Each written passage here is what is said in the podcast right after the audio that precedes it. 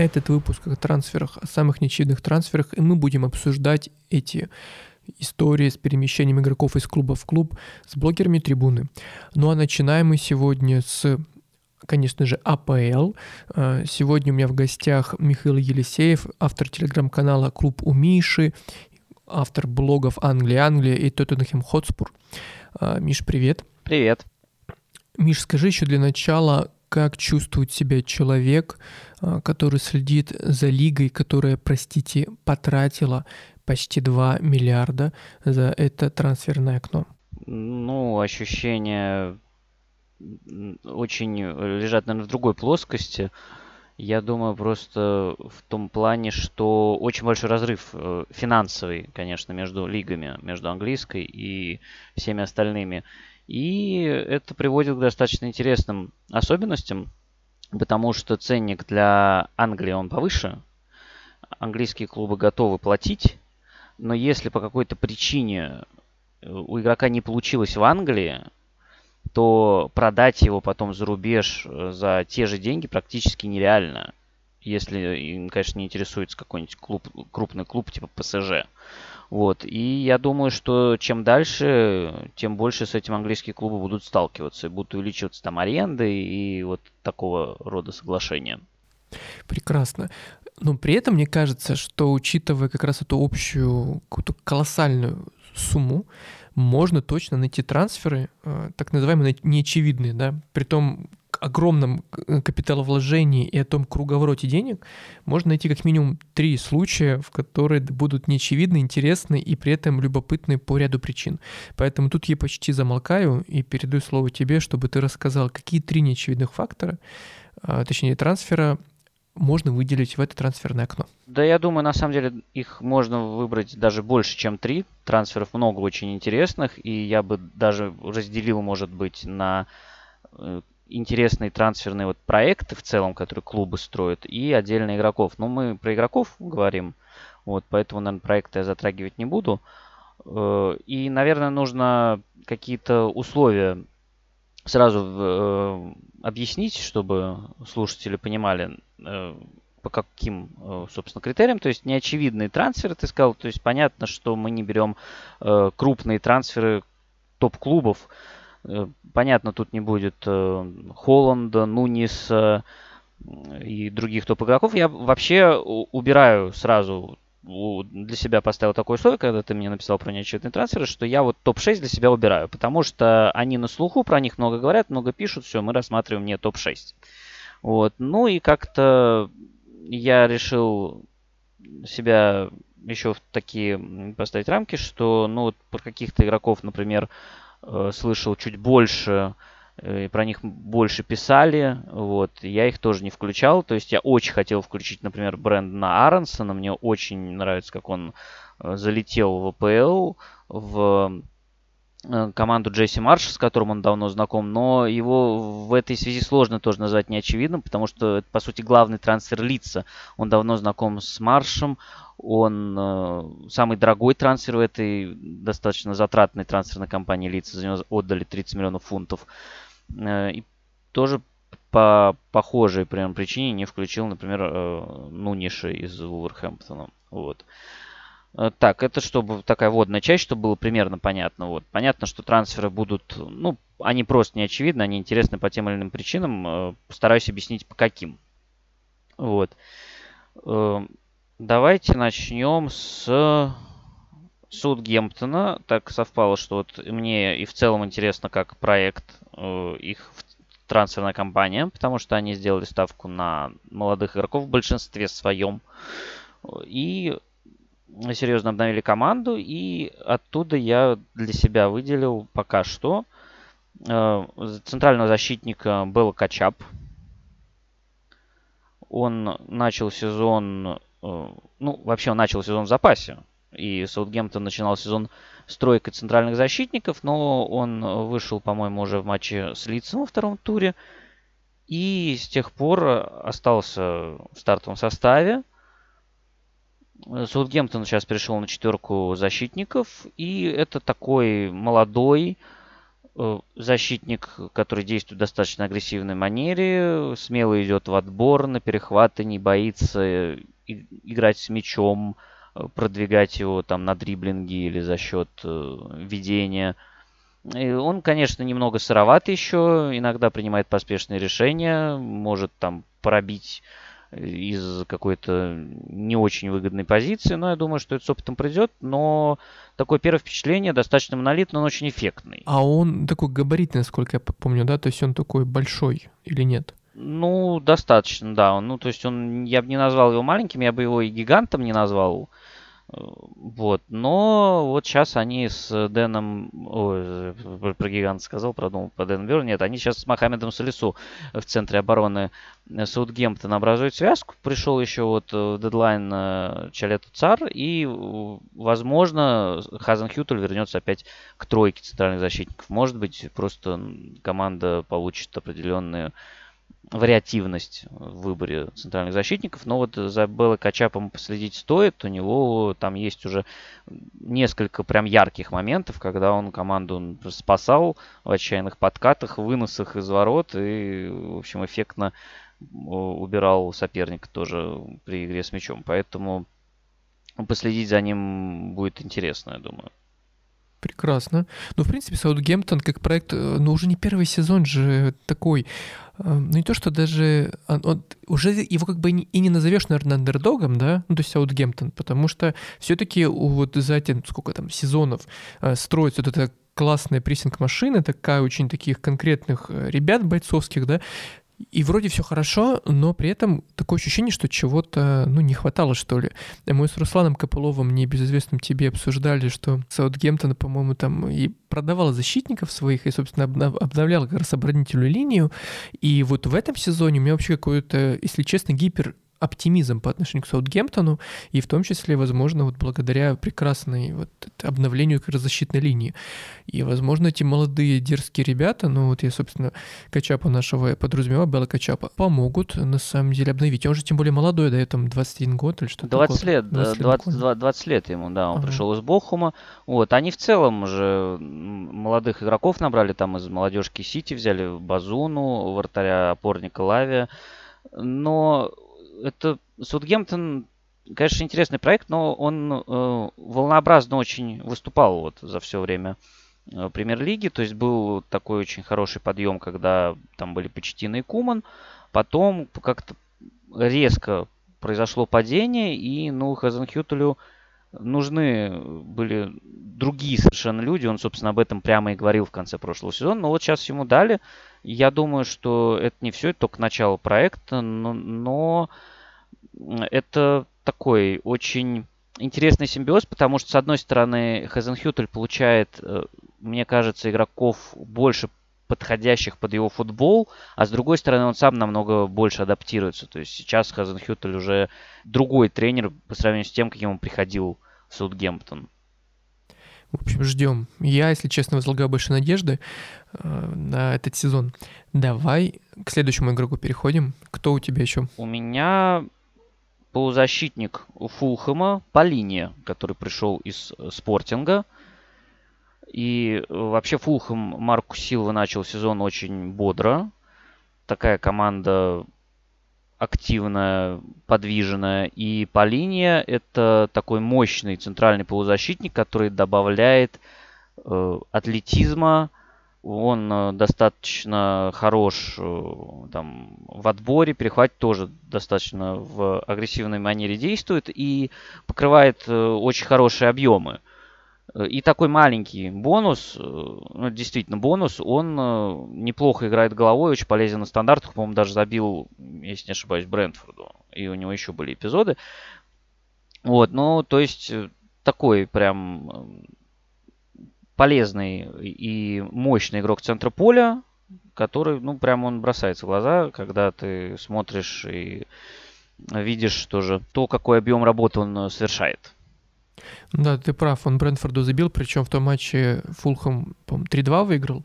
И, соответ... да. да, и, соответственно, это важно. Просто, не просто забить, а еще и в таком непростом матче с тем самым Брэнфордом. А, кроме атлетизма, что ты можешь выделить в нем? И вообще, в принципе, как он тебе вот э, Вот на старте сезона сложно, конечно, сейчас пока говорить, но все-таки.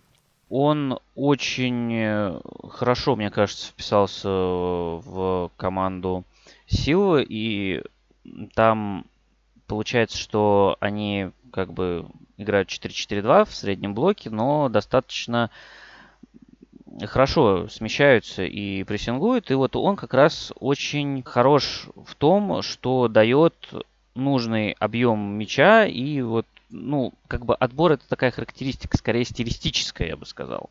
Как раз вот как характеристика стиля он э, вот э, достаточно эффективен в том, чтобы навязывать борьбу и Получается, что мы записываемся перед э, матчем Фулхэма с Тоттенхэмом, кстати. И это может быть очень интересное противостояние в центре поля, потому что там Хойберг и Бентанкур у Тоттенхэма, который тоже очень большой объем покрывает и достаточно атлетичный и хороший в борьбе. И вот по линии тоже в этом плане выделяется. То есть такое интересное противостояние может быть. Хорошо. Если честно, не знаю, подумал бы я о нем, если бы мне спросили про неочевидные трансферы. Но очень... Я прям задумался, в общем. Вообще, действительно, Фулхэм очень симпатичен на старте сезона так вообще. И не только после ничьи с Ливерпулем, а в целом как-то очень приятное целом, впечатление. Да. да, то есть в целом а, обычно же Фулхэм воспринимали как команду на грани, скажем так, и очень часто они были очень близки к тому, а команда лифт. Да, да. Да. Туда-обратно, туда-обратно, а тут прям бодренько так. Так что, кто знает, тем более сейчас чемпионат мира, там может вообще все перетасоваться, и посмотрим, Фулхам-то может еще и взлетит, учитывая, что у них нет такой колоссальной нагрузки, ну, имею в виду Еврокубки и все остальное. Да, да, конечно. Вот. Э, начало очень хорошее, и вот сейчас, на мой взгляд, по линии, за счет того, что он вот э, в центре как раз выполняет этот вот эту работу очень важную, без мяча в первую очередь, э, он один из главных э, игроков Фулхэма наряду ну, с Митровичем, естественно, который достаточно сильно начал сезон. Ну что, пожелаем успехов и переходим к нашему третьему лоту, который мы тоже выдрузим на постамент.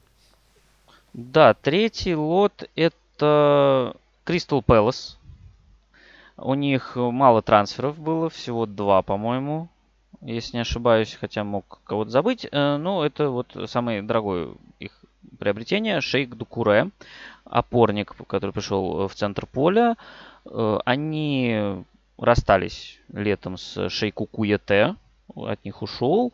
Э, и получили такой немножечко апгрейд, потому что Куете это игрок более оборонительного плана. Он, собственно, и в центре обороны мог сыграть. И тоже давал хорошие объемы без мяча.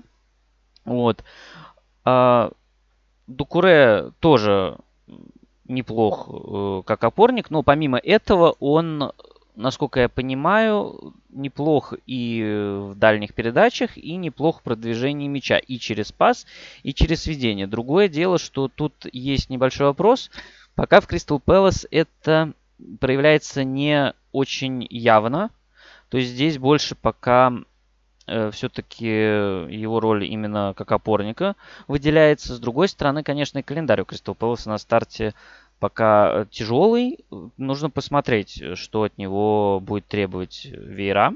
Но пока э, его вот эти способности продвижения мяча, они в Кристал Пэлас Э, используются не так активно, как могли бы быть, как мне кажется, использованы. Ну, такая классическая история. Ланс, французский клуб, и опять же Дукуре, который переходит к французскому тренеру, который сам, в принципе, играл, ну, плюс-минус да. ту же роль, да, которую играет Дукуре. Но мне, кстати, очень нравится как раз этот сюжет, благодаря тому, что, возможно, Виера, скажем так, ну, воспитать, что ли, Дукуре в хорошем смысле этого слова, тем более, ему там 22 года, он тоже молод, а, активен и вынослив, я думаю, как всякие, да. Ну, кстати, интересно, то есть я именно с точки зрения индивидуального прогресса у Вейра я как-то не думал, вполне может быть, да, почему нет. Вот. Но такой игрок Кристал Пэлас однозначно был нужен, потому что когда Куэте уезжал на Кубок Африки, прям у них очень легковесная была полузащита. Ну вот сейчас он играет э, либо это опорник 4-3-3, там выше располагаются Эза и Шлуп, либо это вот как против э, Ливерпуля и Сити было 5-4-1, где он один из двух центральных полузащитников. Так что немножечко разная роль тоже исполняет, но посмотрим. Интересно будет последить за тем, насколько его больше многогранность будет задействована и будет ли вообще. Единственное, что хотел напоследок сказать, наши с тобой беседы одна из тоже наших постоянных авторов трибуны, Ольга Любушкина, которая пишет о Франции, она часто говорит о том, насколько, в общем, АПЛ выкачивает талантливых французов из французских клубов.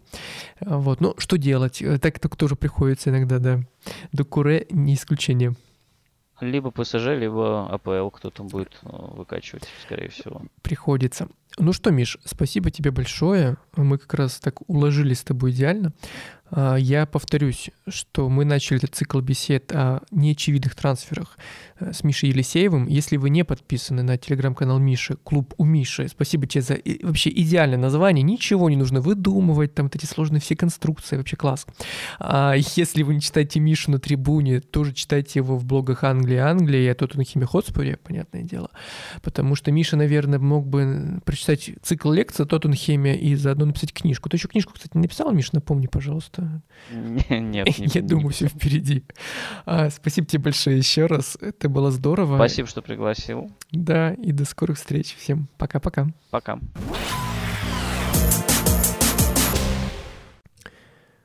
Ну что, дорогие друзья, добрались и до Бундеслиги. И, конечно же, о трансферах в Бундеслиге мы сегодня будем говорить с Ильем Ковалем. Илья, привет. Привет. Ну что, давай рассказывай, что, скорее всего, осталось под этой лавиной новостей, а, громких трансферов больших клубов и так далее. Я почти уверен, что Бундеслига один из тот чемпионатов, а, в котором всегда есть что найти интересного. Да, конечно, я думаю, что, ну, прежде всего скажу, что вот этот, э, это летнее трансферное окно, оно для Бундеслиги было скорее на выход все-таки, потому что много знак, знаковых трансферов на выход, э, начиная с Левандовски и Холланда, но и поменьше клубы тоже потеряли своих лидеров, типа Костича в Айнтрахте или Калайджича из Штутгарта. Но если говорить все-таки о трансферах э, на вход, новых лицах, а, то начну, наверное, совсем неочевидного, ну, надеюсь, по крайней мере, такая уж у нас задача. А, в Унионе появился новый нападающий, Значит, они продали воспитанника Ливерпуля, которого они прокачали сейчас в Ноттингем и взяли нового форварда. У него сразу есть, скажем так, либо два варианта имени, либо, может быть, э, сказать, два варианта имени и два варианта фамилии. И, в общем, через них я и расскажу, почему он интересен. Э, первый вариант – это э, мы его можем называть Тиазон Жордан Сибатшо, а другой вариант Джордан Пефор. Прости, можно секундочку? Это один человек, да, я, мне первый вопрос. Да-да-да все, все эти сочетания букв необычные, это один человек. А, давай начнем расшифровывать. Джордан, потому что родился он в Вашингтоне, он нападающий сборной США. А Жардан, Теозон Жардан, потому что он воспитанник Реймса, вообще это, а, потому что в детстве они переехали во Францию, и он воспитанник Реймса, играл даже за французскую молодежку пару матчей – а теперь, что касается его второй части, Севатшо, это его официальная фамилия, которая во всех заявках а, числится, но он а, просит называть его Пефок. А, это девичья фамилия его матери, ну, видимо, семейные некоторые там какие-то есть разногласия. И именно эта фамилия Пефок красовалась на его футболке в Young Boys. За Young Boys он играл в прошлом сезоне, стал лучшим бомбардиром чемпионата Швейцарии, забивал даже в Лиге чемпионов. То есть, ну, человек – достаточно, казалось бы, заметный, но я думаю, многие услышат в первый раз эту фамилию и эти фамилии. Что можно сказать? Э, очень мощный форвард, э, уже хорошо начал в Бундеслиге, 2 плюс 2 сделал за первые туры. В общем, э, я думаю, что это будет классный трансфер, всего за 6 миллионов. Это прям отличное попадание Униона. Ну да, я помню, что он, кажется, попадал в новости о берлинском дерби, да? Он Герти еще там отгрузил или забил там один или два. Угу. А он молодой? А, ну, там плюс Ему 26 лет, он да. не очень молодой, но, можно сказать, у него такое поступательное всегда было движение. Он в Реймсе там а, во второй лиге забивал очень много, вот потом в Швейцарию поехал. Ну и вот сейчас дорос, в общем-то, до Германии. Я думаю, я думаю, там есть еще потенциал роста. Просто ну, для понимания манеры игры – ну, это человек, который, мне кажется, головой из любой точки штрафной может забить и любой траектории просто отправить мяч. Ну, посмотрите просто нарезку, откуда отлетают его мячи от его головы, и как они залетают в ворота, в какие углы, это просто поразительно. И Герти в принципе, в таком стиле и забил. Главное только не забудьте, как, э, как пишется его имя, запомните. А, прекрасно, ты меня уже прям в самое сердце попал. Хорошо, если ты так начал, будешь представить, какие же еще два неочевидных трансфера ты назовешь, учитывая, что этот был очевидный, по твоему мнению.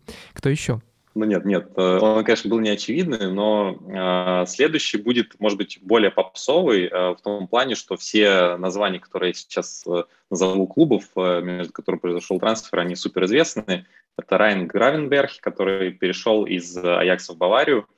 На мой взгляд, он неочевидный в том плане, что ну, в этом, даже этим летом было гораздо больше таких мощных трансферов из Аякса на выход. Мы там видим последние дни просто мелькают а, все в, в именах игроков, которые уходят из Аякса за большие деньги. И в Баварии, в принципе, тоже это не главный трансфер, потому что есть Деликт, есть Мане, ну то есть э, Гравенберг так, скорее такого второго плана э, история.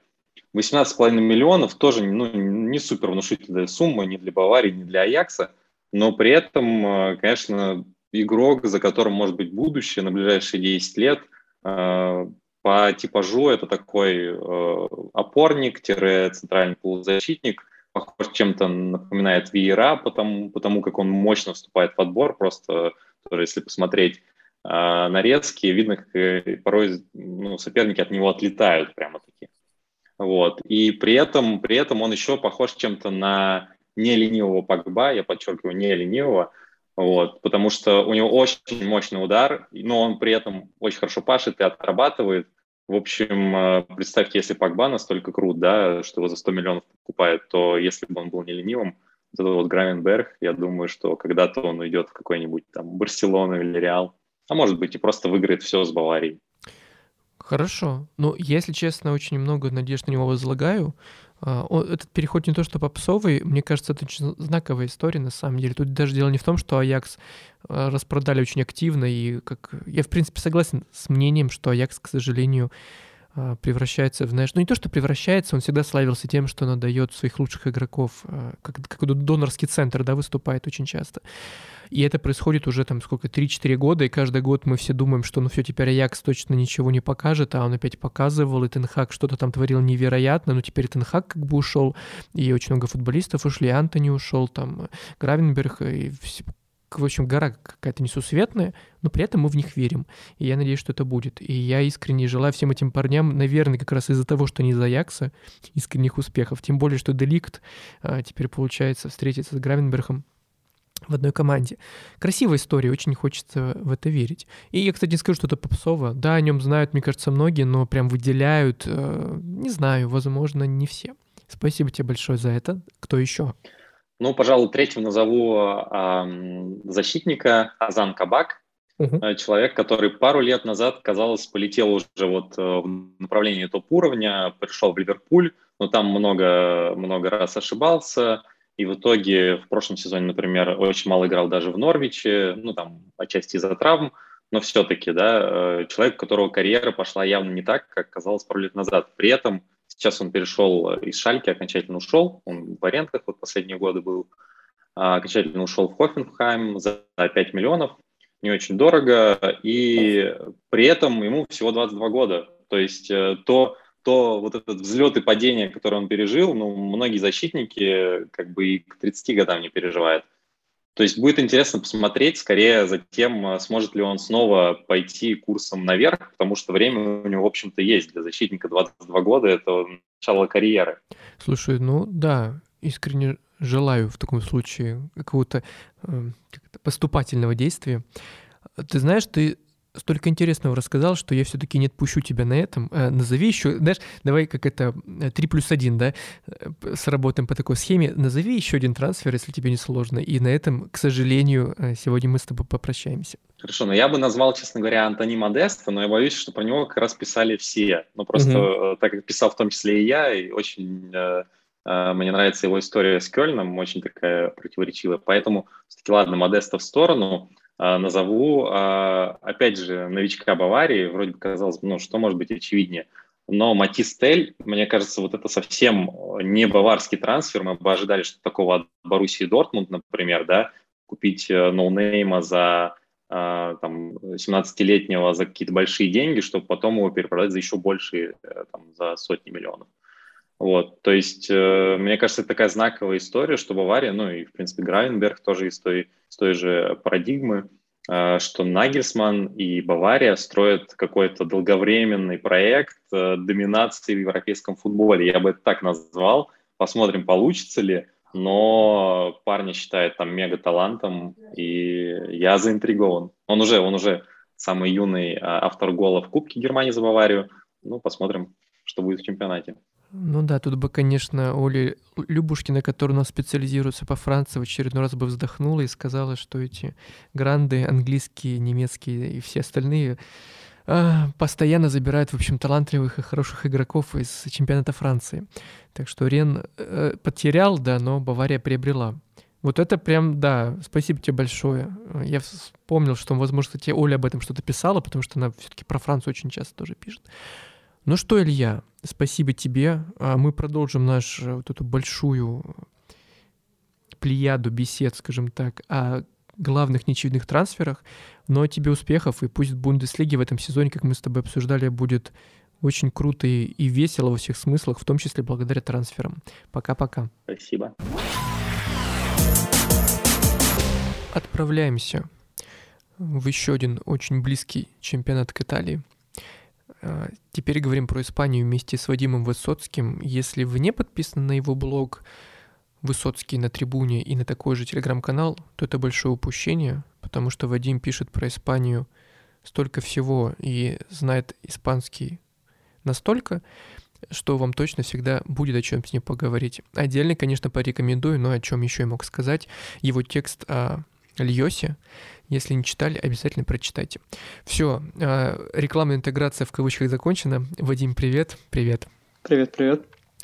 Э, смотрите, да, мы продолжаем обсуждать неочевидные трансферы в Испании, несмотря на то, что э, чемпионат только начался, но трансферная кампания была очень бурной везде, как мне кажется.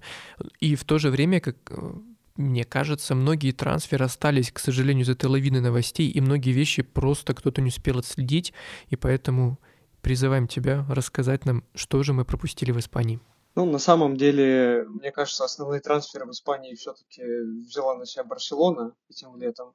Вот, но поскольку у нас подкаст про неочевидное, поэтому, да, я посмотрел и нашел достойные трансферы. А на самом деле, начать я бы хотел с Эдинсона Кавани, потому что уругвайец перешел в Валенсию, с его переходом в Испанию целая история в его карьере связана, потому что играть в этой стране – это его давняя мечта.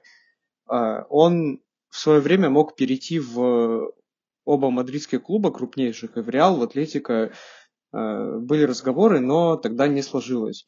В этом мае Эдинсон уже решил окончательно этот гештальт закрыть и поручил своему агенту найти ему все-таки клуб в примере. И вот клуб, с которым его больше всего связывали этим летом, это Реал Соседат. В клубе подумывали провернуть что-то наподобие трюка с Давидом Сильвой, когда взяли возрастного ветерана, и он очень даже неплохо заиграл. И с Кавани планировали сделать что-то вроде того, но как-то до конца эту идею не проработали.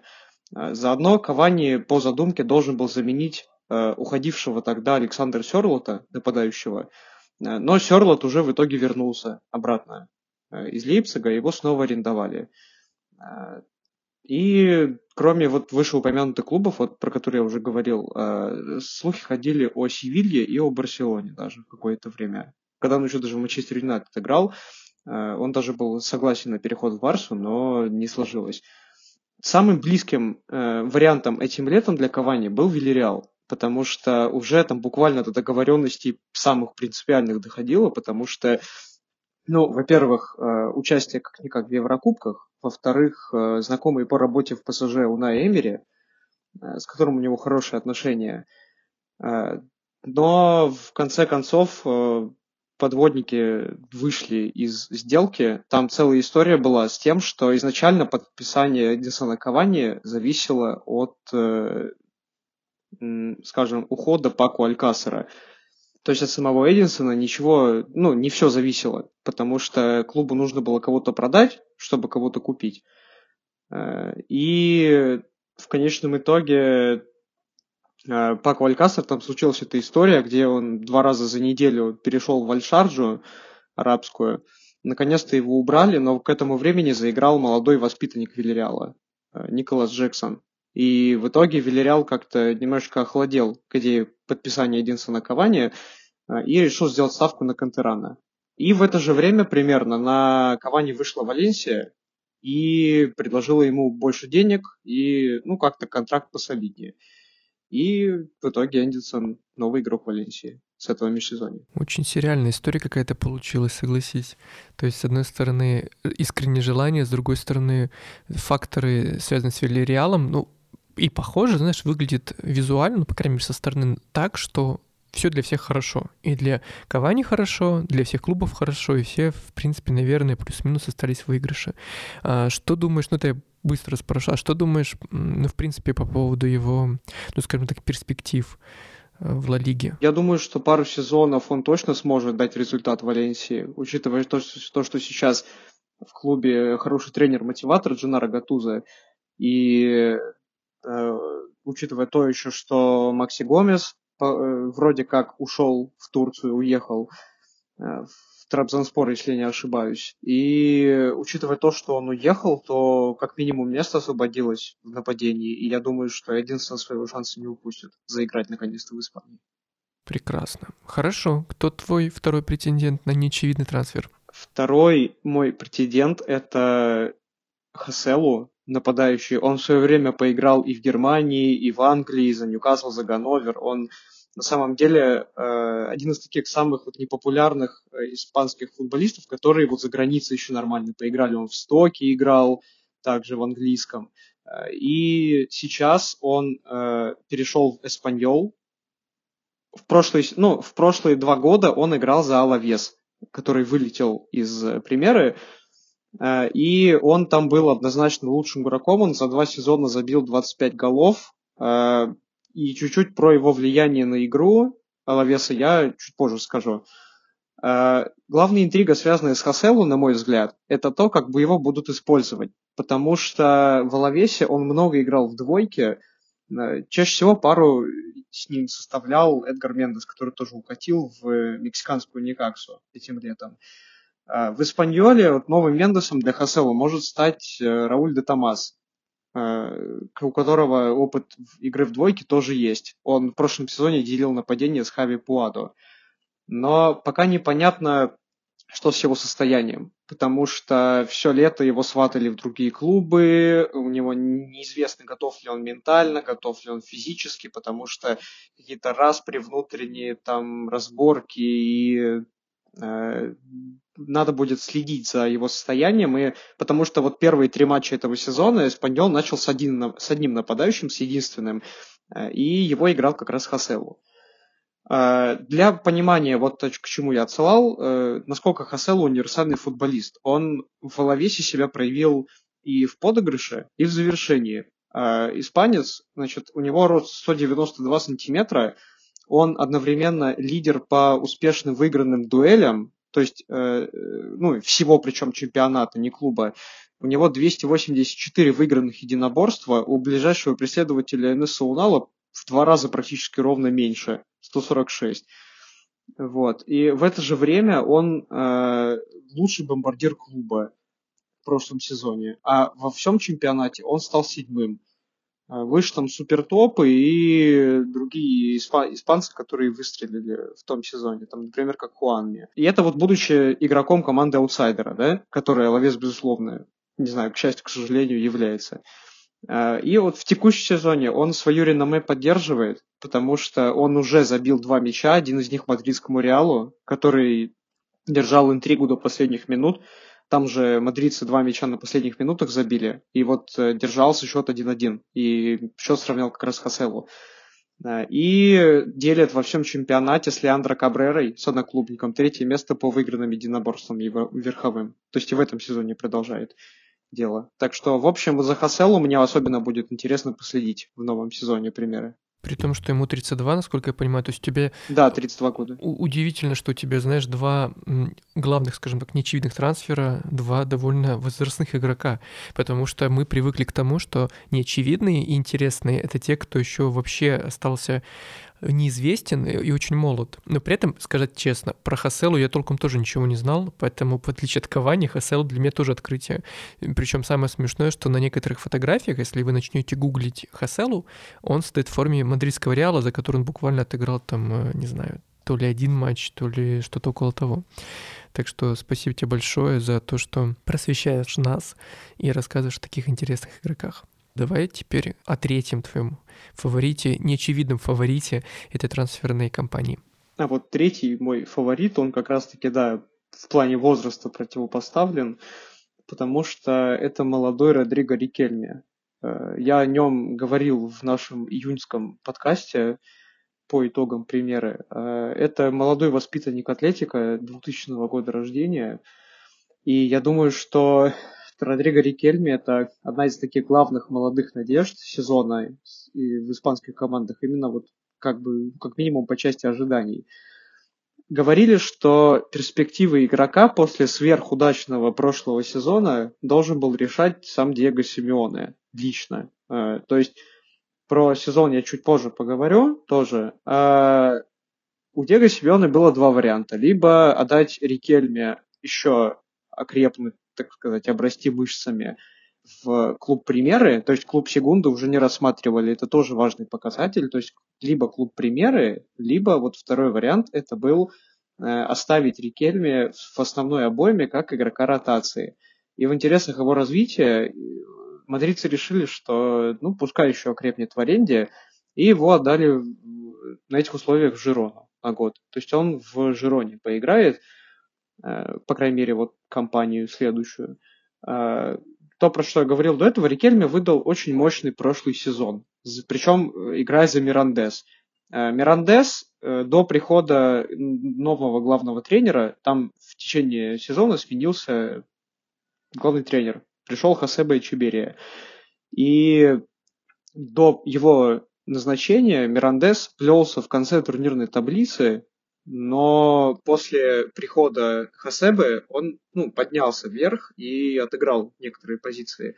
Так вот, э, на Родриго Рикельме, по сути, это вообще никак не сказалось, потому что он что до Чебери, что после набирал результативные баллы, и вот в 21 год он стал одним из лучших, если не лучшим игроков э, чемпионата по системе гол плюс пас. То есть он э, отдал 12 голевых передач, это лучший ассистент чемпионата, и забил 7 голов. То есть в общей сложности у него в 30, э, по-моему, 34 или 35 матчей, что-то в этом роде, он набрал 19 очков гол плюс пас. Это играя, ну, по сути, фланговый нападающий, это, наверное, слишком высокая для него позиция. Он играл такой, скорее, там, полудесятка, полу такой оттянутый. Этот. Вот, этим летом он уехал в Каталонию и начал сезон в основе даже. Его Мичел начал ставить в стартовый состав. Но в матче с Хитафи, к сожалению, Родриго получил травму плеча и на неопределенный срок вылетел.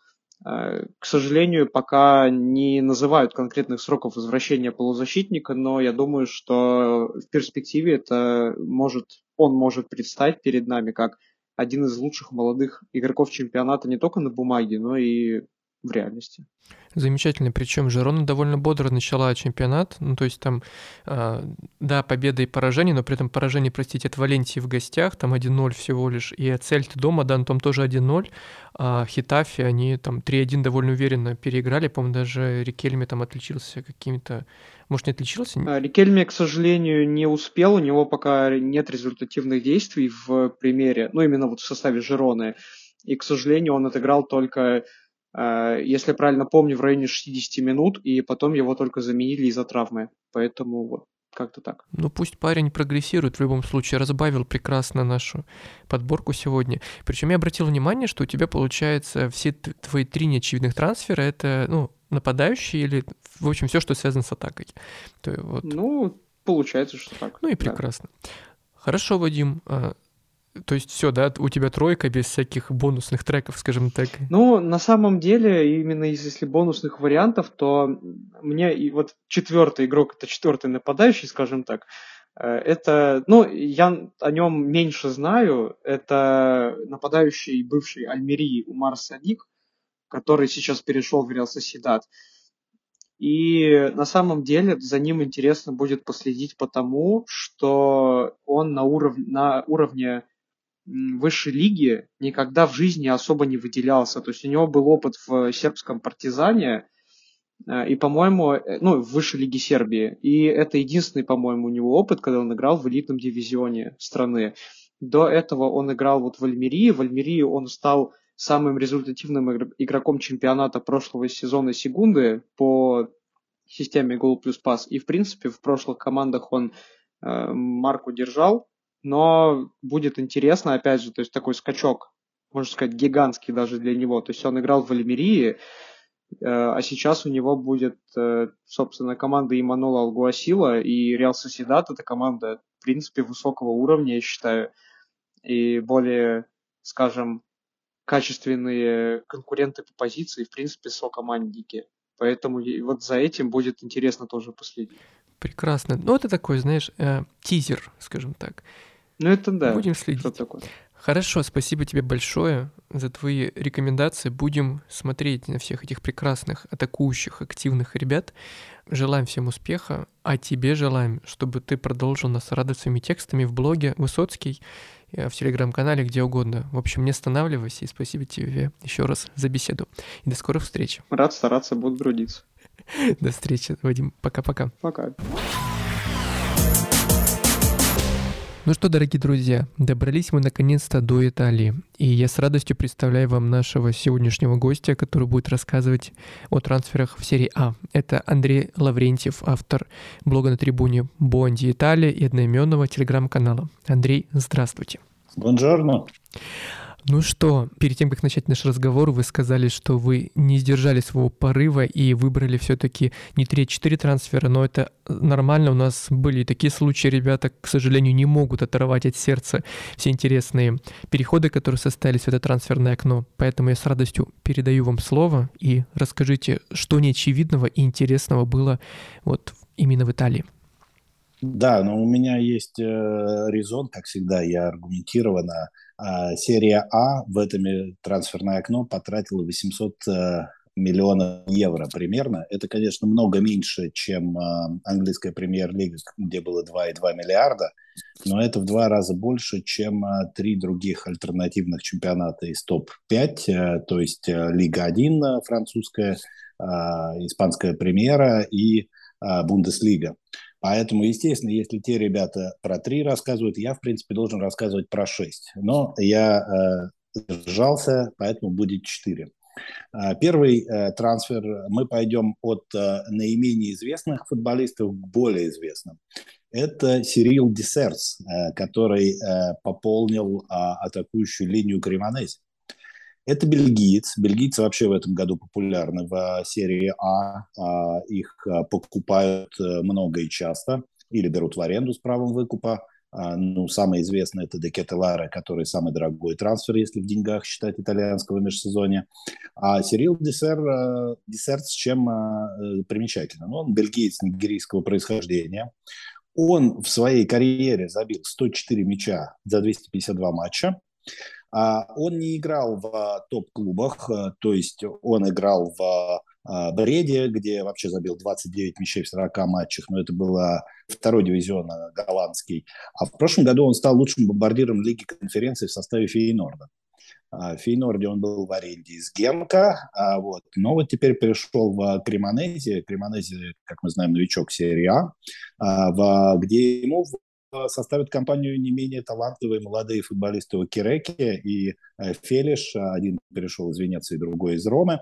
А, Дисерс э, играл во всех четырех матчах первых турах. Э, пока голов не забил, но в каждой встрече, даже с такими командами, как Рома и Интер, на чужих полях, он имел голевые моменты. Поэтому А, мне кажется, что этот э, футболист, э, за которым стоит последить, э, понаблюдать, и будем надеяться, что у него в Италии все получится. Именно через Кремонези он найдет дорогу в большой футбол. Вообще, конечно, с Бельгией было бы интересно сейчас пообщаться еще тоже с Артемом Прожогой, который специализируется на бельгийском чемпионате, а, потому что это, знаете, давняя тема, что из Бельгии, из Франции обычно как раз игроки переходят в более сильные чемпионаты, даже независимо от статуса клубов. Но я помню ваш текст, кстати, о Кремонезе, я всем рекомендую его прочитать. Вы его написали в конце прошлого сезона, насколько я помню. Там довольно подробно рассказываете о команде, и, в принципе, это очень симпатичный, интересный проект, и мне тем более теперь интересно посмотреть, что же получится у нашего бельгийского новичка. Тем более я верю в вашу экспертизе, я на 100% уверен, что если вы говорите, что у парня все хорошо, значит мы ждем такого еще одного забивного форварда в чемпионате. Да, но он перспективный, но у него такие же перспективные конкуренты, и там также есть э, футболисты с опытом, а, поэтому вот будет интересно, как они будут э, сначала конкурировать между собой, э, кого будет выбирать тренер. А, тренер Альвини, он тоже дебютант, Криена Манези очень сильно обновился, потому что многие футболисты, которые были в арендах, ушли в более серьезные клубы, но мне кажется, что эта команда не безнадежная, и я бы поболел за нее в том плане, что если она останется в серии А, я совершенно не расстроюсь. А второй трансфер э, футболист э, достаточно известный, но его мало кто ожидал в Италии увидеть. Это Додо из Шахтера, который перешел в Фиорентину на позиции правого защитника. В прошлом году в Фиорентина пыталась э, сделать ставку на Андреасолу, но, честно сказать, скорее это провал был, нежели удача. А Винути тоже ошибался очень много, поэтому Ферентина не пожалела аж 18 миллионов евро, для, заплатив э, Шахтеру за защитника, рост которого всего 166 сантиметров который э, в «Шахтере» был очень эффективен. 97 э, матчей, 5 голов и 17 аж ассистов. И а, он играл в Лиге чемпионов, естественно, в составе «Шахтера», поэтому опыт его международный в общем, наверное, Фиорентине может помочь и в Лиге конференции, куда Фиорентина благополучно добралась, обыграв голландцев из Твента. И а, я думаю, что Додо а, это усиление правого флага, потому что слева есть Бераги, а в центре есть теперь Лука Йович, которому, естественно, такой а, ассистмен а, будет очень а, полезен. И будем надеяться, что а, Додо заиграет. А, как говорит спортивный директор Ферентина, они вели с ним переговоры аж с мая, поэтому это для нас стало неожиданностью, а для Ферентина совсем неожи... не неожиданность. А, и они очень на него рассчитывают. А в первых матчах его придержали немножко, дали адаптироваться в команде, но он вышел против Наполи и, как сказал Даниэль Адани, известный эксперт итальянский, полностью съел э, Вичу Кварацхелю. Я бы не стал так категорично говорить. Вича какие-то моменты создал в той игре. Ну да, да, конечно, выглядел сильно и а, впечатлил не только Адани, но и других итальянских экспертов. А, конечно, это симптоматично, да, что вы про Хвичу сказали, учитывая те прогнозы, которые дают о Хвиче, и о том, что, возможно, это такой а, один из важных трансферов и один из главных вообще шагов, которые он сделал в своей карьере. А по поводу Дадо, ну, знаете, вот последнее, что скажу о нем, конечно, очень симптоматична классическая история для Шахтера, как, который очень активно раньше проводил трансферную кампанию, собственно, выискивая талантливых бразильцев и потом перепродавая их в больше, более большие клубы. И это, думаю, думаю, надеюсь, по крайней мере, что Додо станет как раз еще одним таким примером. Да, давайте к следующему. Следующий футболист, э, его, это точно самый неожиданный трансфер, потому что его не планировали, а случился он благодаря, точнее, наверное, э, из-за э, травмы Александра Флоренции в матче с Сосуоло. Милан играл с Сосуоло 30 числа, а Сержинио Дест оказался в Милане 31 августа оформив все медицинские визиты и сам трансфер 1 сентября. Э, никто не э, предполагал, что этот футболист приедет в серию А. Были переговоры между Барселоной и Вильяреалом, и говорят, практически они должны были закончиться переходом бразильца, американца, у которого американец папа и голландская мама. В Вильяреал, но то ли предложение Милана было более конкретным, то ли Дест понимает, что Милан играет в Лиге чемпионов и является чемпионом Италии, в общем, а, футболист очень быстро дал свое согласие, а менеджеры Милана вновь подтвердили свою хватку, и оказалось, что у них большое количество футболистов находится в разработке, скажем так. А, поэтому и на позицию опорного полузащитника они нашли игрока, и на позицию центрального защитника нашли неочевидного игрока Теофа из-за Шальки. И вот на позицию правого защитника понятно, что пока Калабрия – это основной футболист, а Сержинио Дест, наверное, это дублер. Но я, бы не, я не могу быть уверенным, то, что э, такая ситуация сохранится весь сезон, тем более, что Калабрия э, футболист, подверженный мышечным травмам, а Милану играть каждые три дня, как и большинству итальянских э, топовых клубов. Э, 25 миллионов Барселона заплатила в 2020 году за Деста Аяксу. А в Первый сезон при Кумане Дест провел очень сильно и выиграл Кубок Испании. 41 игра, 3 мяча он забил. Во второй сезон э, Хави посадил его на лавку. И, в общем, было понятно, что он на него особо не рассчитывает. Поэтому Дест был на рынке и оказался бы в любом случае в другом клубе, но получилось так, что он попал в Милан. И э, очень забавно комментируют э, итальянские СМИ этот неожиданный трансфер. Они говорят о том, что это второй американец в составе Милана. Аниеву был первый, но он заполнился только тем, что подрался с Ибраимовичем на тренировке, причем там была какая-то лютая драка, э, когда их долго разнимали. А, я надеюсь, что Сержинио Дест себе такого не позволит, тем более с травмированным Ибраимовичем. Но э, все может быть, футбол такая игра. Но имя Деста Сержинио, а Сержинио – это один из лучших крайних футболистов Милана, легендарной команды Карла Анчелотти, два раза выигрывал Лигу чемпионов, и поэтому болельщики Милана, естественно, рассчитывают на то, что этот Сержинио будет не хуже того Сержинио. И очень надеются на то, что он сможет дебютировать уже в ближайших матчах. Не знаю, как насчет завтрашнего дерби с Интером, но я думаю, что мы его увидим в заявку на Лигу чемпионов, и мы его увидим, возможно, в следующем туре в серии А. Мне, конечно, тоже те же ностальгичные... Такая ностальгия нахлынула, когда я услышал Сержиньо, но понял, что, конечно, это не тот а, самый левый а, в прямом смысле этого слова. Но все-таки я тоже попытаюсь разделить ваш оптимизм. А что вы думаете, это вообще в сторону трансферная история, но последние дни, конечно же, обсуждают появление, неожиданное появление Сильви Берлускони в ТикТоке, и многие хочет над тем, что как бы а, знаете, как будто бы ему это не нужно было никогда, но зачем-то он это сделал. Коротко о вашем, ваша оценка трансферной истории Берлускони в ТикТоке, скажем так. Неужели вы думаете, что ему это все, все еще нужно, скажем так, а, тянуться к трендовой какой-то истории? Однозначно нужно, потому что э, я уже в своем телеграме-канале писал, э, что Сильвия Берлускони сейчас будет появляться во всех медиа, которые э, популярны, доступны и раскручены. 25 сентября в Италии выборы. Это на самом деле очень важное событие в общественно-политической жизни. И Сильвия Берлускони один из фаворитов э, этих выборов в том смысле, что э, правые силы однозначно получат большинство, и дальше нужно как-то будет разыграть э, вот это большинство в пользу продолжения своего, своей политической карьеры. Он недавно заявил о том, что президент в Италии должен перестать быть свадебным генералом, а стать фигурой, которая как минимум занимается международными делами серьезно. И я думаю, что TikTok э, в этом смысле, которым пользуется итальянская молодежь, хотя она не особо политически активна, э, мне кажется, хороший способ, хороший промоушен для не Монцы, у которой большие проблемы в первых турах, а сил Форца Италия, который Берлускони возглавляет. Прекрасно. Спасибо вам и, и за этот диалог, скажем так, в сторону.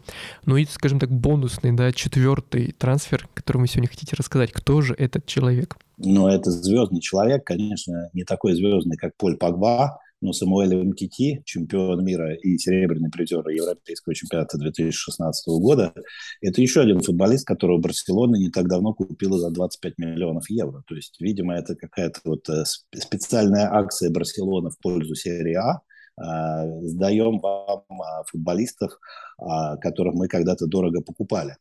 А самое смешное что, что Летчи провел, на мой взгляд, блестящую трансферную кампанию и хотя был записным аутсайдером, в первых турах э, сыграл более уверенно, чем, например, Э, Кремонези и Монса, да, которые вместе э, с Лечи вышли из серии Б. Более того, Кремонези и Монса вышли с, э, с амбициями, да, а Лечи вышел так, ну вот из серии того, что мы преодолели финансовый кризис, мы вернулись. Платежная ведомость всего Лечи 14,5 миллионов евро, а зарплата Самуэля МТТ 5 миллионов евро. Вы спросите, неужели все остальные получают чуть больше, чем в два раза, чем МТТ? Нет, Э, зарплату Самуэлю Тити будет платить Барселона полностью. Он будет находиться в годовой аренде бесплатной. Э, вот. И а, с точки зрения вот, структуры этой сделки, это просто блестящая работа Панталео Каравина, э, спортивного директора Лечи, который убедил такого, в общем, статусного футболиста, сколько бы времени он не провел на скамейке запасных Барселоны последние э, годы, приехать э, в серию А, приехать в маленький э, клуб, э, у которого единственная задача выжить в этой серии А, ну и, соответственно, сыграть за него в, с партнерами не такими, которых он имел в сборной Франции, а такие, которые есть в Лече. А это очень интересные футболисты. Банда, Гонсалес, Баскеротто. Я уверен, что вы о них много слышали в прошлом, вы услышите и в этом году. Но, знаете, в жизни Самуэля Мтити всегда есть место подвигу. То есть в состав сборной Франции он попал, заменив а, Адиля Рами в четвертьфинале Европейского чемпионата. И сыграл а, весь турнир, то есть и полуфинал, и финал. В, на чемпионате мира его тоже, в общем, сначала не рассматривали как основного футболиста, но он забил гол в ворота сборной Бельгии, про которую мы сегодня уже говорили, единственный в полуфинале в равном матче и, может быть, даже в самом тяжелом матче французов на чемпионате мира. Так, может быть, и сейчас вот э, волей судьбы, попав э, в Лечи, он совершит какой-то такой подвиг, э, который заставит говорить о нем итальянскую общественность, ну и который поможет Лечи, не знаю, добиться, ну, выполнить, по крайней мере, свою задачу минимум. А в Барселоне Умтити провел 134 матча, забил два гола, ну, скажем так, скорее он запомнился вот э, своей, э, своими спорами относительно того, что не хотел из Барселоны уходить, относительно того, что не хотел подписываться на сокращение зарплаты. А, но в Италию приехал с улыбкой э, и уже успел очаровать болельщиков и, может быть, даже болельщиц в регионе Апулья. Поэтому я оптимист, и я вижу в Самуэле Умтите фигуру, за которой будут наблюдать, э, если ты захотел посмотреть матч Лечь. Вы знаете, да, у вас очень много оптимизма, потому что про Умтити за последние годы мало чего хорошего говорили по понятным причинам, но при этом, когда я увидел э, видео, по-моему, из аэропорта, ну, в общем, когда он уже прибыл Э, собственно, в расположении клуба, то было видно, насколько, наверное, он сам опешил от такого внимания болельщиков и насколько он, возможно, даже вдохновился, глядя на это, и, возможно, действительно это послужит тем, о чем вы говорили, перезагрузке и каком-то небольшом подвиге, что ли, в составе команды, довольно скромной команды. Если, конечно, сравнивать Барселону и Лечи, это, мягко говоря, небо и земля. И я в очередной раз убеждаюсь, что почти любые ну, прогнозы не всегда оправдываются, и мы действительно с вами обсуждали Монсу и Кремонези в таком положительном больше ключе, да, перед сезоном, а теперь у Монсу очень большие проблемы, а Лечи при этом выступает, ну, так довольно бодро действительно, и кто знает, может быть, это будет такая сказка с хорошим концом для МТТ и для всего клуба, чего я, конечно, им желаю.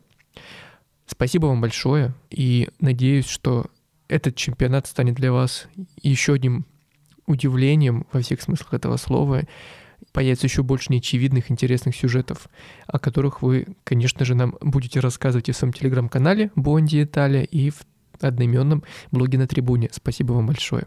И до скорых встреч. И вам спасибо за интересные вопросы и нестандартный подход к освещению трансферной кампании. Я думаю, что этот опыт надо распространять дальше. И на очереди Бельгия. Когда вы слышите слово про лига, то, конечно же, вы вспоминаете фамилию прекрасного Артема Прожоги, который постоянно шутит о том, что там, где пролига, там и прожога. И, конечно же, сегодня мы с Артемом обсудим главные неочевидные трансферы в Бельгии. Артем, привет.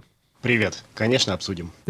А, вообще, а, мы с Артемом шутили перед записью о том, что Бельгия настолько в кавычках, а, к сожалению, популярный чемпионат, что почти все трансферы в этом а, первенстве так или иначе не очевидные. Но все равно я уверен, что Артем нас сегодня точно порадует. Ну что, называй свои неочевидные. Смотри, ты мне обозначил параметры. Первый параметр, конечно, неочевидность. Мгм. Но у меня действительно про лига не самые очевидные варианты. Но я решил пойти еще дальше и еще два параметра обозначить. Первый, мне показалось логичным, если мы продолжим наш предыдущий разговор, я выделю э, игроков в тех командах, за которыми, по моему мнению, надо следить. Я выделял Зюльтеваригем и Левин. Мгм. Хочу по игроку из этих команд. Прекрасно. И во-вторых, чтобы это были футболисты, а, перешедшие из одного бельгийского клуба в другой. Так я не буду голословным и буду говорить о футболистах, которых я видел и знаю. Прекрасно. Ну что, значит, говори, кто те прекрасные люди, за которыми нам стоит следить в нынешнем сезоне? И кто, в принципе, интересен? Так, ну, во-первых, я хотел бы отметить все того же Рафаэля Хольцхаузера из Левина. Это атакующий полузащитник, который раньше выступал за Берсхот. Этим летом он свободным агентом пришел в Левин. На него возложена важная миссия, как я уже в прошлом выпуске говорил, э, заменить одного из лучших плеймейкеров лиги последних лет, Ксавье Мерсье, который уехал к Черчесову в Ференцварыш. У Рафаэля Хольцхаузера был потрясающий позапрошлый сезон по результативности, где он сделал 16 плюс 16. В Берсхоте он не остался, у него был пункт, позволяющий ему расторгнуть контракт в случае вылета команды из высшего дивизиона. Он им воспользовался, теперь он снова в высшей лиге. В первом дивизионе играть не захотел, ну, вернее, во, во втором, да, во втором дивизионе. А, было, был у него уже такой опыт. Он вообще приезжал в Бельгию играть в чемпионате Бельгии, но тогда так сложилось, что Берсхот сначала туда впустили, а потом вернули обратно. Была история с договорными матчами Мехелина, которые сначала опустили, наказали во второй дивизион, потом вернули, Берсхот остался ни с чем. Вот Хольцхаузер больше не хочет играть во втором дивизионе, хочет развивать свою карьеру. В Левине он уже начал приносить пользу, у него есть уже и гол, и две голевые передачи. А, Ну и что интересно, это, это такая э, фишка у него. Он делает татуировки с эмблемами всех своих клубов. У него уже есть а, и Аустрия, и Штутгарт, и Грассхоппер, и Берсхот. И вот теперь у него Левин, и это, я думаю, будет самый простой сеанс, потому что у Левина очень простая эмблема из трех разноцветных полосочек и серого кружка. А, так что придется ему поменьше боли терпеть в этот раз. На него однозначно стоит обратить внимание. Ну, во-первых, потому что на него возложена особая миссия. Ну и во-вторых, сможет ли он, э, если не выйти на прежний уровень, то хотя бы к нему приблизиться. Прекрасно. Э, Принимаем вашу ставку, скажем так. А, знаешь, я подумал, что, возможно, в его же интересах действительно лишний раз не менять свой клуб, а, потому что действительно, кто хочет менять, ой, точнее, чувствовать так часто боль, да? А так закрепился в составе одного клуба, ну еще максимум одного-двух, и все, и тогда твое тело не будет похоже на какое-то панно с обилием эмблем. Ну и кроме того, на, на спине же место заканчивается. Вот- Он довольно большие эмблемы бил, А. видимо, с таким расчетом, что у него м- много клубов не будет. Можно в интернете найти Хольцхаузер Тату. Прекрасно. И там вот вся его спина. Да, то есть можно уже и книжки или альбомы публиковать с этими татуировками. Интересная концепция, конечно. Ох уж этот бельгийский постмодернизм. Окей, хорошо. Кто следующий твой герой? Так, второй мой герой из Зюльты Варигема. Это полузащитник Николас Роменс. А, Я Зюльты Варигем хвалю за то, что они достали одного из лучших игроков второго дивизиона. А, В прошлом сезоне он играл за Маленбек, и Маленбеку чуть-чуть не хватило, чтобы выйти в высшую лигу. Он проиграл в стыках Сирену. Сирен остался. Но до стыков он добрался во многом благодаря Роменсу, своему капитану, своему такому мозговому центру. А, И кроме того, Роменс был лучшим ассистентом второго дивизиона в прошлом сезоне. И, конечно, такой игрок э, должен выступать в вышке. У него, кстати, уже есть опыт. Он 6 или 7 лет назад выступал за Вестерло в высшей лиге. И вот сейчас он в чемпионате Бельгии. И главный тренер Мбай Леев возлагает на него большие ожидания, говорит, что это как раз игрок в центр поля, системообразующий, вокруг которого, в общем-то, и можно строить игру. А, и кроме того, как отмечает Лея, он подходит команде по менталитету. У Зюльтоваригина прозвище фермеры. Из-за того, что это исторически такой регион. И говорит, что Роминс большой трудяга и очень клубу подходит. Прекрасно. Да, ты вот называешь все эти фамилии, и такое ощущение, что ты действительно ну, будто подшучиваешь, потому что, признаться, я не знаю, то есть о ком ты сейчас сказал, но, в принципе, у нас и концепция до этого сезона называть неочевидное, скорее, да, то, что находится под спудом э, условно новостного потока, новостного этого какого-то дома огромного, махины, но все равно даже, и мне кажется, если бы ты называл каких-то популярных игроков про лиги, то даже там я бы многих просто не узнал. И в очередной раз спасибо тебе за эту какую-то феноменальную для русскоязычного сегмента экспертизу. И, кстати, если вы не подписаны на блог Артема, то подпишитесь на трибуне, будете знать все и еще больше, вот, чем в этом выпуске. И я это все сказал как раз перед твоим последним, скажем так, неочевидным трансфером в Бельгии. Да, я коротко хотел бы тебя поблагодарить в очередной раз за теплые, за теплые слова и, и за промо. В блоге про лигу также есть, кстати, интервью с Хольцхаузером. Там, по-моему, есть как раз картинка татуировки. И это как раз тех времен, когда он был лидером Берсхота. Он там и размышляет о своей роли на поле, и о своей карьере, и так далее. Можете заглянуть. Что касается э, того, что я неочевидных персонажей выбрал, и неизвестных, по большому счету, я думаю, что первый, что второй. Угу. Особенно второй. А, поэтому в качестве третьего кандидата я назову более знакомую фамилию. Вот, она знакома в Подмосковье. Это Дидье Ламкельзе, знакомый фанатам Химок, угу. и который наделал шума в Бельгии. Теперь он снова в, в чемпионате Бельгии.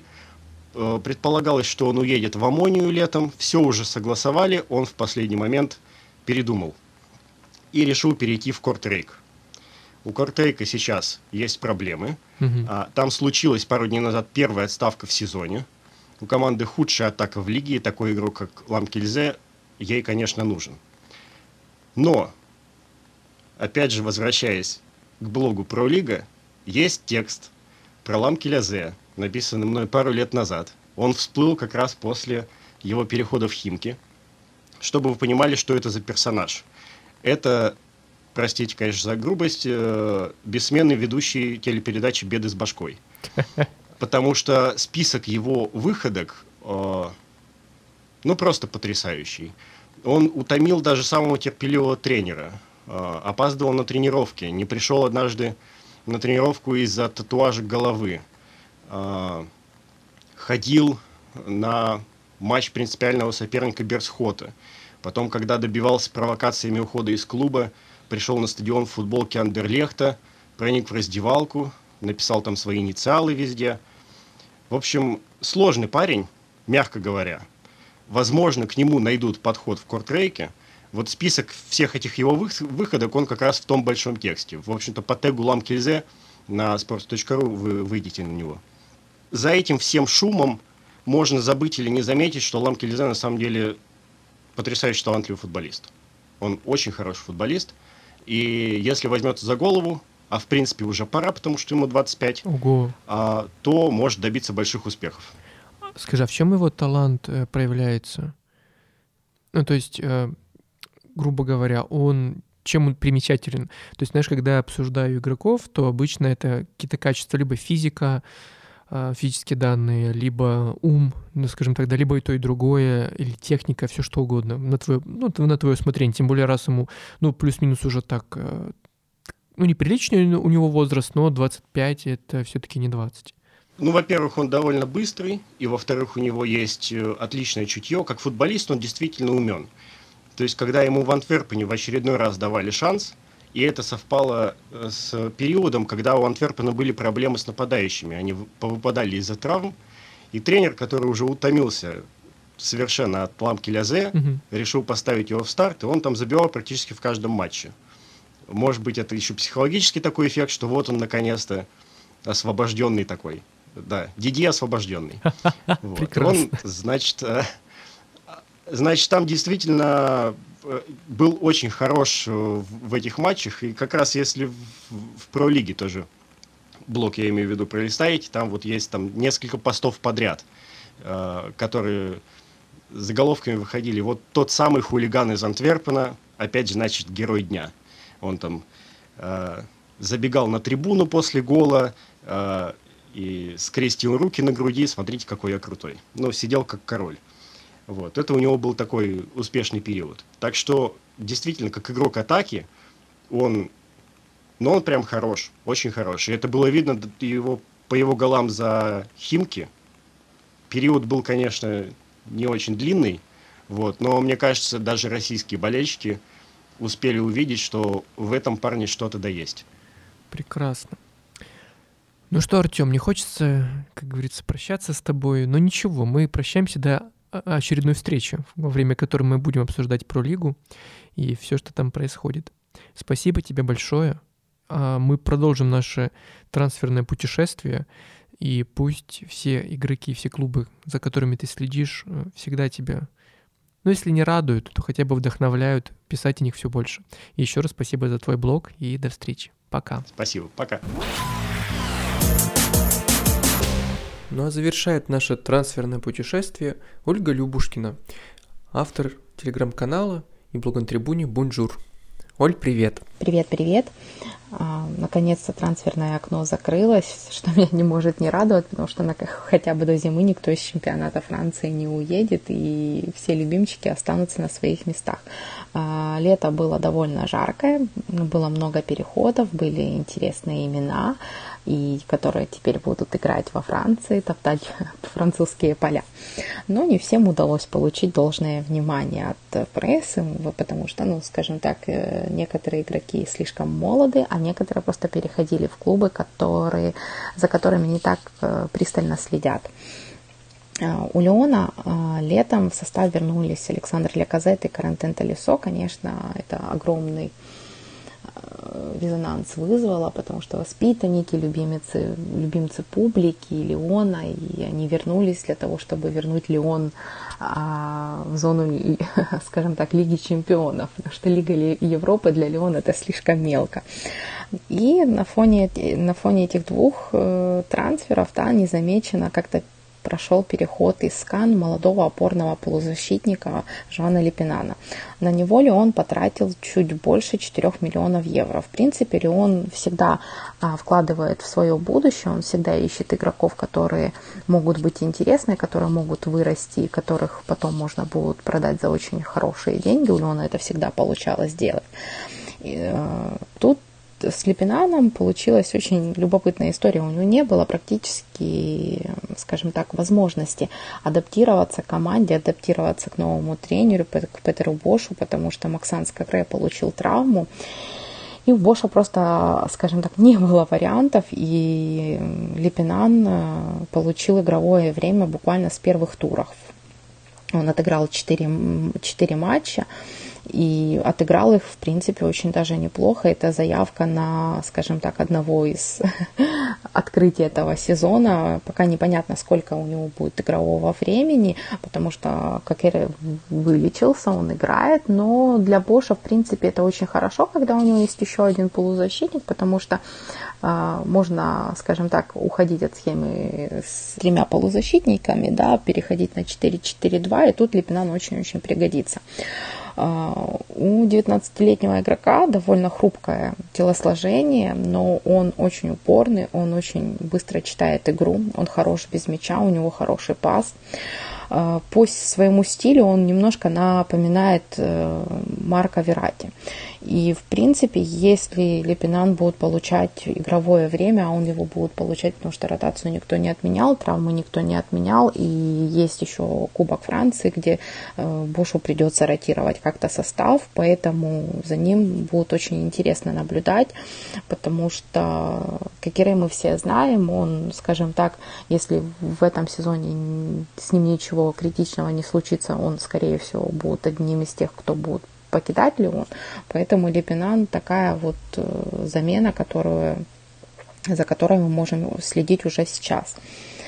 Мой любимец, наверное, любимец э, тех, у кого кто не э, болеет за какой-то определенный клуб, Ланс, он хорош на трансферном рынке, они стараются работать для того, чтобы у Франка Эса всегда были какие-то варианты для укрепления состава, именно подходящих по стилю игры, да, такое французское, как Вадим Лукомский говорит, для французской таланты. Вот.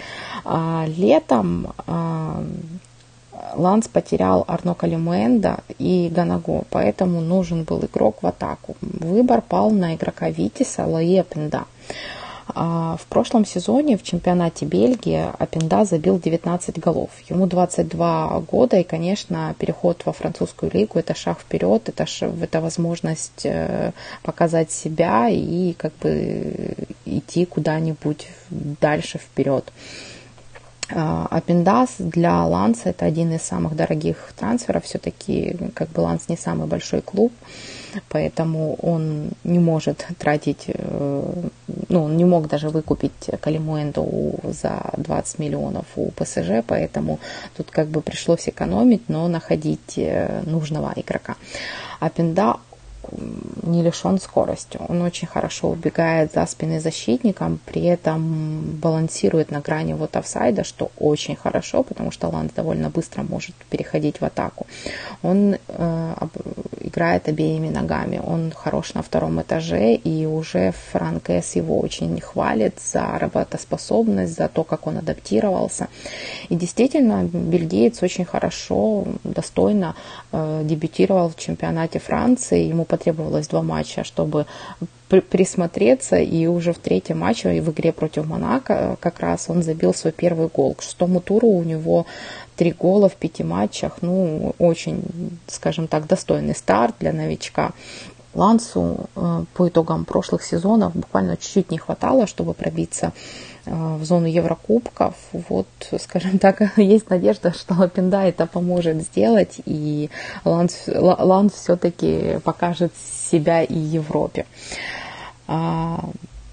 Перейдем, наверное, к Реймсу, который умеет тоже растить игроков. А, который живет за счет продаж. Вот они попрощались с Угой Китики, который ушел в ПСЖ. А, и если взять, да, вот и Китике потребовалось всего лишь год, чтобы обратить на себя внимание. И уже зимой у него были предложения из Ньюкасла и из других клубов, но он все-таки решил остаться у нас во Франции. А, заменить его, конечно, Реймсу а, непросто, потому что ну, клуб скромный в финансовом плане, он купить очень что-то дорогое он себе не может позволить, но он э, арендовал игрока у Арсенала, ну просто, скажем так, ни одному Марселю так можно делать. А, арендовали они Фаларина Балагуна, который, за которым они, кстати, следили долго, еще до подписания профессионального контракта с Арсеналом, но они ему предлагали вариант, но игрок был тогда не согласен, но в итоге вот э, он пере, приехал, все-таки сыграет за них хотя бы в аренду. Балагун ну, сразу зарекомендовал себя из лучшей стороны, потому что для французов очень большой показатель, когда игрок э, хочет учить э, французский язык, э, и Фаларин это уже делает, выкладывается также на, по максимуму на тренировках.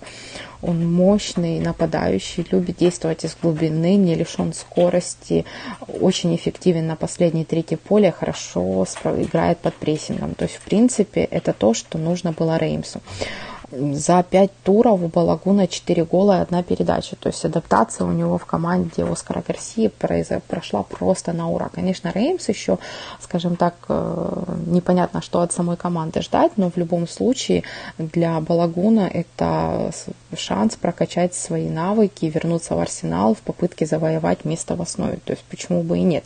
Поэтому это еще одна причина следить, особенно любителям Арсенала, за Реймсом, за, за своим игроком игроком, скажем так. И такой небольшой, скажем так, бонус. А, Гаэтан Лаборд в прошлом сезоне, ну, действительно классно сыграл за Рен, новая команда, у него 12 голов, 8 результативных передач. Мы все видели, как они прекрасно комбинируют э, с Мартеном Терье. И казалось, да, вот Терье и Лаборд вместе будут играть в этом сезоне, но, увы, в последние дни трансферного окна такая произошла, скажем так, обмен нападающими. Лаборд уехал покорять Лазурный берег, из Ниццы в Ренн ушел Амин Гуири. Почему это интересно? Потому что Лаборд воссоединится со своим старым другом по Монпелье Анди Делором. Когда оба игрока играли за паладинов, а, у них была просто шикарная статистика, причем они забили больше половины голов в Монпелье вдвоем, причем организовывая для друг друга а, моменты и когда они, скажем так, разлучались, это было довольно больно не только для игроков Монпелье, но и для всех любителей э, чемпионата Франции, потому что наблюдать за ними было одно удовольствие. Э, теперь они будут играть в Ницце, и стоит последить, не утратили ли они вот ту связь за, за год, которая у них была наработана за не, несколько лет и совместной игры в Монпелье. Вот. И, возможно, Ницца с ними будут более эффективно, чего и сейчас очень не хватает. Оля, спасибо тебе большое за этот прекрасный экскурс. И, конечно же, до встречи на трибуне. Всегда жду твоих новых текстов. Ну что, дорогие друзья, на этом мы заканчиваем наш спецвыпуск, посвященный трансферам в главных лигах. Оставайтесь с нами. Это был подкаст «Что я пропустил». Меня зовут Александр Карпюк. И до скорых встреч!